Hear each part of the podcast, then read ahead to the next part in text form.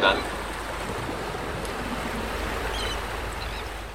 Привет, меня зовут Сергей Нестер, и вы слушаете подкаст «Полуостров», в котором я рассказываю о том, как мы переезжаем в Италию. В прошлом эпизоде я говорил о том, что подозреваю, что в квартире будет холодно, но я не подозревал, как будет холодно. Холодно, ребята, просто капец. В квартире у нас где-то 14-15 градусов. И это не значит, что не может быть больше. Вообще может быть больше.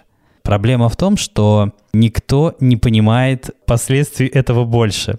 Ну, ни для кого не секрет, что в Италии достаточно дорогой газ. Вопрос в том, что конкретно сейчас никто не может представить, а насколько он вообще дорогой. Поскольку счета в Италии приходят за два месяца, ты не можешь в таких условиях предсказать ничего. То есть вполне себе возможно, что твой счет будет, не знаю, там полторы тысячи евро. Никто не знает. И в таких условиях э, топить квартиру становится э, как-то странно. Ну, ну, не то, что странно, ты не понимаешь вообще, как этим управлять, потому что техническая возможность обеспечить в квартире хоть там, не знаю, 30 градусов, она есть, потому что батареи работают, ты можешь их включить спокойно и, собственно, нагревать себе сколько угодно. Проблема в том, чем это кончится, никто не знает, как я сказал. Поэтому мы относимся к этому с определенной долей осторожности, и все итальянцы э, относятся к этому с такой же долей осторожности. В обычной ситуации итальянцы включают батарею, ну так, на пару часиков. Иногда на пару часиков вечером, а потом на пару часиков утром. Мы по сути, стараемся сейчас придерживаться такого же плана, хотя утром мы, в общем-то, не особо включаем, потому что мы подумали, что поскольку мы утром проводим времени в квартире крайне мало, мы завтракаем и уходим, э, заниматься ее нагревом не очень целесообразно. Но вот ближе к вечеру как раз-таки да. И сейчас складывается какая-то парадоксальная ситуация, когда на улице часто теплее, чем у нас дома. Ты выходишь на балкон и понимаешь, что там теплее, чем на кухне, из которой ты на этот балкон вышел. Ну, вот пока так. Поначалу казалось, что будет очень холодно спать. Э, но на самом деле спать э, не очень холодно, потому что ну, вот эти пару часов э, включенной батареи на ночь, они как-то позволяют дотянуть до утра вполне себе сносно. Худшее, что с нами происходит, происходит, пока мы работаем, потому что именно во время работы ты замерзаешь больше всего. Понятно, что ты находишься фактически в таком неподвижном положении и начинаешь быстро замерзать тогда уже, да, тогда уже приходится встать, походить, как-то размяться, потому что долго неподвижно находиться действительно холодно. Именно в Перудже сейчас такой период, когда дуют достаточно сильные ветра, и они достаточно холодные. Ну, об этом я расскажу немножко ниже. Да, моей первой покупкой в Италии стали тапочки. Да, моя первая покупка, ну окей, не, не сейчас, ну вернее, не вообще покупкой в Италии, а именно сейчас, когда мы приехали. Э, первое, что я купил, это тапочки. И был очень рад. Потому что ходить в кроссовках по дому оказалось очень неудобно, потому что их нужно зашнуровать, расшнуровать, чтобы, ну, в общем, понятно, бытовые вот эти все неудобства. В тапочках стало сильно лучше и теплее. Поэтому я очень рад этой покупке. Потом э, я предпринял попытку заклеить окна. Ну как заклеить? Э, дело в том, что в окнах реально дырки прямо, ну дырки не дырки, но это щели такие между всем, чем только возможно. И оттуда прямо дует, э, как из морозилки. Я нашел скотч и заклеил эти щели. Не очень понимаю, правда, помогло, не помогло, потому что, в принципе, дома сильно теплее не стало. Я подозреваю, что все-таки большее количество тепла стало задерживаться, или, по крайней мере, мы стали, наверное, меньше тратить на отопление, потому что это не повлиять не могло. Ну, прямо реально, оттуда просто фигачило ледяным ветром. Ну, так не бывает. Или, может, это я себя успокаиваю, что не зря это делал, но э, сделал, прямо во всей квартире прошелся и скотчем это все позаклеивал. Почему никто не сделал этого до меня? Вопрос, не знаю. Еще здоровенным косяком оказалось э, взять совершенно не ту одежду. Ну, поскольку я думал, что, в общем-то, я понимал, что сейчас э, пока еще не слишком э, жарко, но я подумал, что тащить с собой какие-то свитера, наверное, смысла нет. Ну, сейчас потеплеет, и, в общем-то, ну, и я, конечно, как балбес понабирал футболок, и теперь непонятно, что с этим делать, потому что сейчас самой ходовой вещью оказалось то, что представить себе в нормальной ситуации достаточно сложно. Это то, в чем я нахожусь прямо сейчас. Это, ну, в общем, это очень смешно, но я это расскажу. Суть в том, что вот я прямо сейчас сижу в части от своей зимней куртки. Что она из себя представляет? В общем так, у меня была куртка, в которой я приехал, у которой отстегивалась э, вот эта теплая подстежка, вот эта часть, которая позволяла сделать из зимней куртки демисезонную. И выяснилось, что это самая теплая вещь, которая у меня здесь есть. Я просто ее отстегнул и понял, что, блин, в ней тепло. Да, выглядит это странно, потому что производители не предполагали, что кто-то будет носить ее без верхней части, и поэтому я сейчас выгляжу как э, продавщица на рынке в, таком, э, в такой штуке, которая напоминает овчинный тулуп такой. Ну, в общем, выглядит странно, но очень функционально и очень тепло. Поэтому я решил, что в этой э, штуковине я погоняю, пока не станет теплее, а потом благополучно пристегну ее к куртке назад кроме подстежки от куртки, у меня есть еще одна стратегическая штука. И не только у меня, мы нашли их две. Здесь есть э, огромный шкаф, в котором есть до черта всего. Но это до черта, как правило, подушки, одеяло и тому подобное.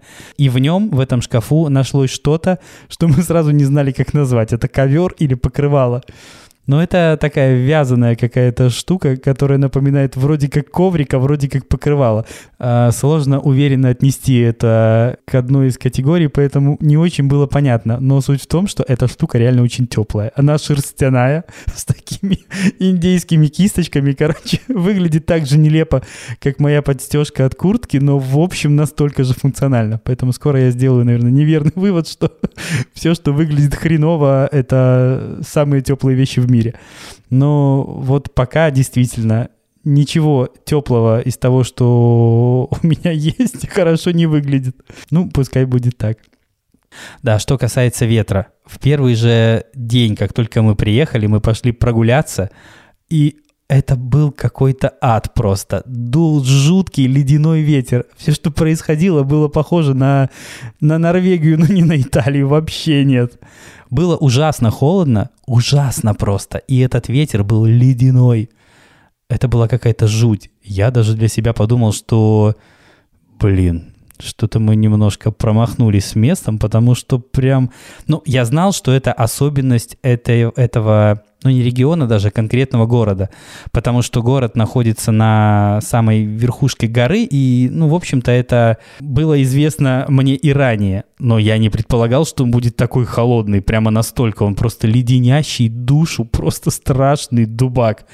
В Перу же всегда сильный ветер, ну почти всегда.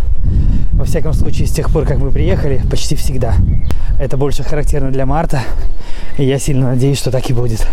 Не знаю, слышите ли вы, как он шумит в микрофоне, но он прямо дует очень сильно.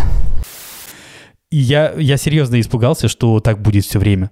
Ну, ничего. На утро буквально, вернее, мы ходили вечером тогда прогуляться, а утром было уже классно. В общем-то, ничего ужасного больше не происходило. Хотя э, ветер время от времени повторяется. Теперь, правда, не всегда такой леденящий душу. По-моему, только два раза такой был. Вот в первый день, когда мы вышли прогуляться, и еще один. А еще один, кстати, сегодня. Да, сегодня тоже был ледяной ветер, но все равно, мне кажется, чуть поменьше. Такого больше не повторялось. Тот был просто инфернальным каким-то, невероятным. И, кстати, в квартире холодно во многом благодаря, благодаря из-за того, что в окнах э, здоровенные щели, но именно по этой же причине в ней очень шумно. Когда кто-то проходит по улице, а у нас очень популярная улица, такая одна из самых центральных, когда по ней проходит человек, например, с чемоданом на колесиках, у меня такое ощущение, что мимо пронесся товарный поезд. Это очень громко, ужасно громко. Слышно, как разговаривают люди. В общем, этот момент скорее даже кажется мне плюсом, потому что в этом есть какое-то, ну, какое-то ощущение, что ты живешь с улицей одновременно. Ну, это клево это, в общем-то, скорее приятно, чем э, неприятно. Не могу сказать, что мне мешает то, что я слышу разговоры людей за, э, за окном. Ну, вернее, за, за закрытым окном, что важно. То есть у нас все закрыто, а людей я по-прежнему слышу. В принципе, с этим окей. Но у нас есть э, соседи, это где-то двумя-тремя дверями вперед вот вдоль фасада здания, это место, где готовят кебаб. Ну, это что-то вроде арабской шаурмы, ну, в общем, кебаб и кебаб. Но суть в том, что днем он кебаб, а вечером он превращается во что-то другое, потому что дверь открыта, оттуда орет музыка, и там собирается дикое количество народу. Я не знаю, какой кебаб имеет отношение к музыкальным всем этим историям, но реально оттуда просто... Э, я думал, вернее, я специально сходил прошелся вдоль улицы, чтобы понять, а что у нас там. Я реально думал, что у нас в нашем здании ночной клуб. Серьезно. А потом выяснилось, что никакого клуба нет. Это кебаб. Удивительно. Это просто удивительно, потому что это кебаб — это последнее, что я ожидал увидеть на этом месте. Я думал, что там, не знаю, все что угодно, ну хотя бы бар, хоть что-то такое, что объясняло бы шум. Причем это происходит примерно до часа ночи. Где-то начиная так с вечерка и заканчивая часом ночи. Не то чтобы невыносимо, но... Ну, это такое, на любителя. Давайте так до любителя штука. Но в целом я пытаюсь относиться к этому позитивно, как и ко многому другому. Но факт есть факт. Это достаточно такая... Не, не очень удобно, честно говоря. Ну окей. Но, э, наверное, это все-таки плата за офигенные виды, а не просто фантастические. Ребята, это просто что-то невероятное. Потому что здесь есть несколько смотровых площадок, ну, несколько таких смотровых площадок, которые можно назвать такими, э, что ли, официальными, но, в общем-то, смотровой площадкой здесь можно назвать все, что угодно. Я шел в магазин, и в таком, в принципе, на вид спальном районе увидел такую площадочку непонятного назначения. Но когда я туда вышел, я понял, что вид оттуда просто удивительный. И, в общем-то, это даже, это даже не похоже на смотровую площадку. Это как парковка, но заехать на машине туда нельзя. Я не очень даже понимаю, Э, возможно, у, этого, у этой площадки есть какое-то назначение другое, но выглядит как такая маленькая смотровая площадочка. И, в общем-то, вид оттуда просто роскошный. Еще один роскошный вид я обнаружил с парковки, ну, это прямо настоящая была парковка. Буквально стоят машины, размеченные места с номерками и офигительный вид оттуда. Вот примерно так. В общем, с видами, как вы поняли, все прекрасно. Даже чтобы сходить в магазин за продуктами, можно насмотреться красотища вокруг. Сейчас я возвращаюсь из магазина второй раз.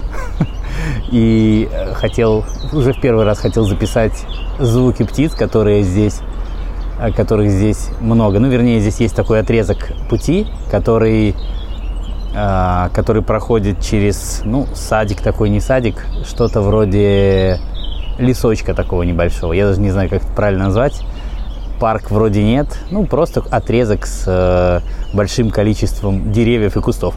Вот, и проходя через него, постоянно поют птицы, прям очень громко. Не знаю, слышно ли вам, не знаю, позволяет ли микрофон это услышать, но надеюсь, что да.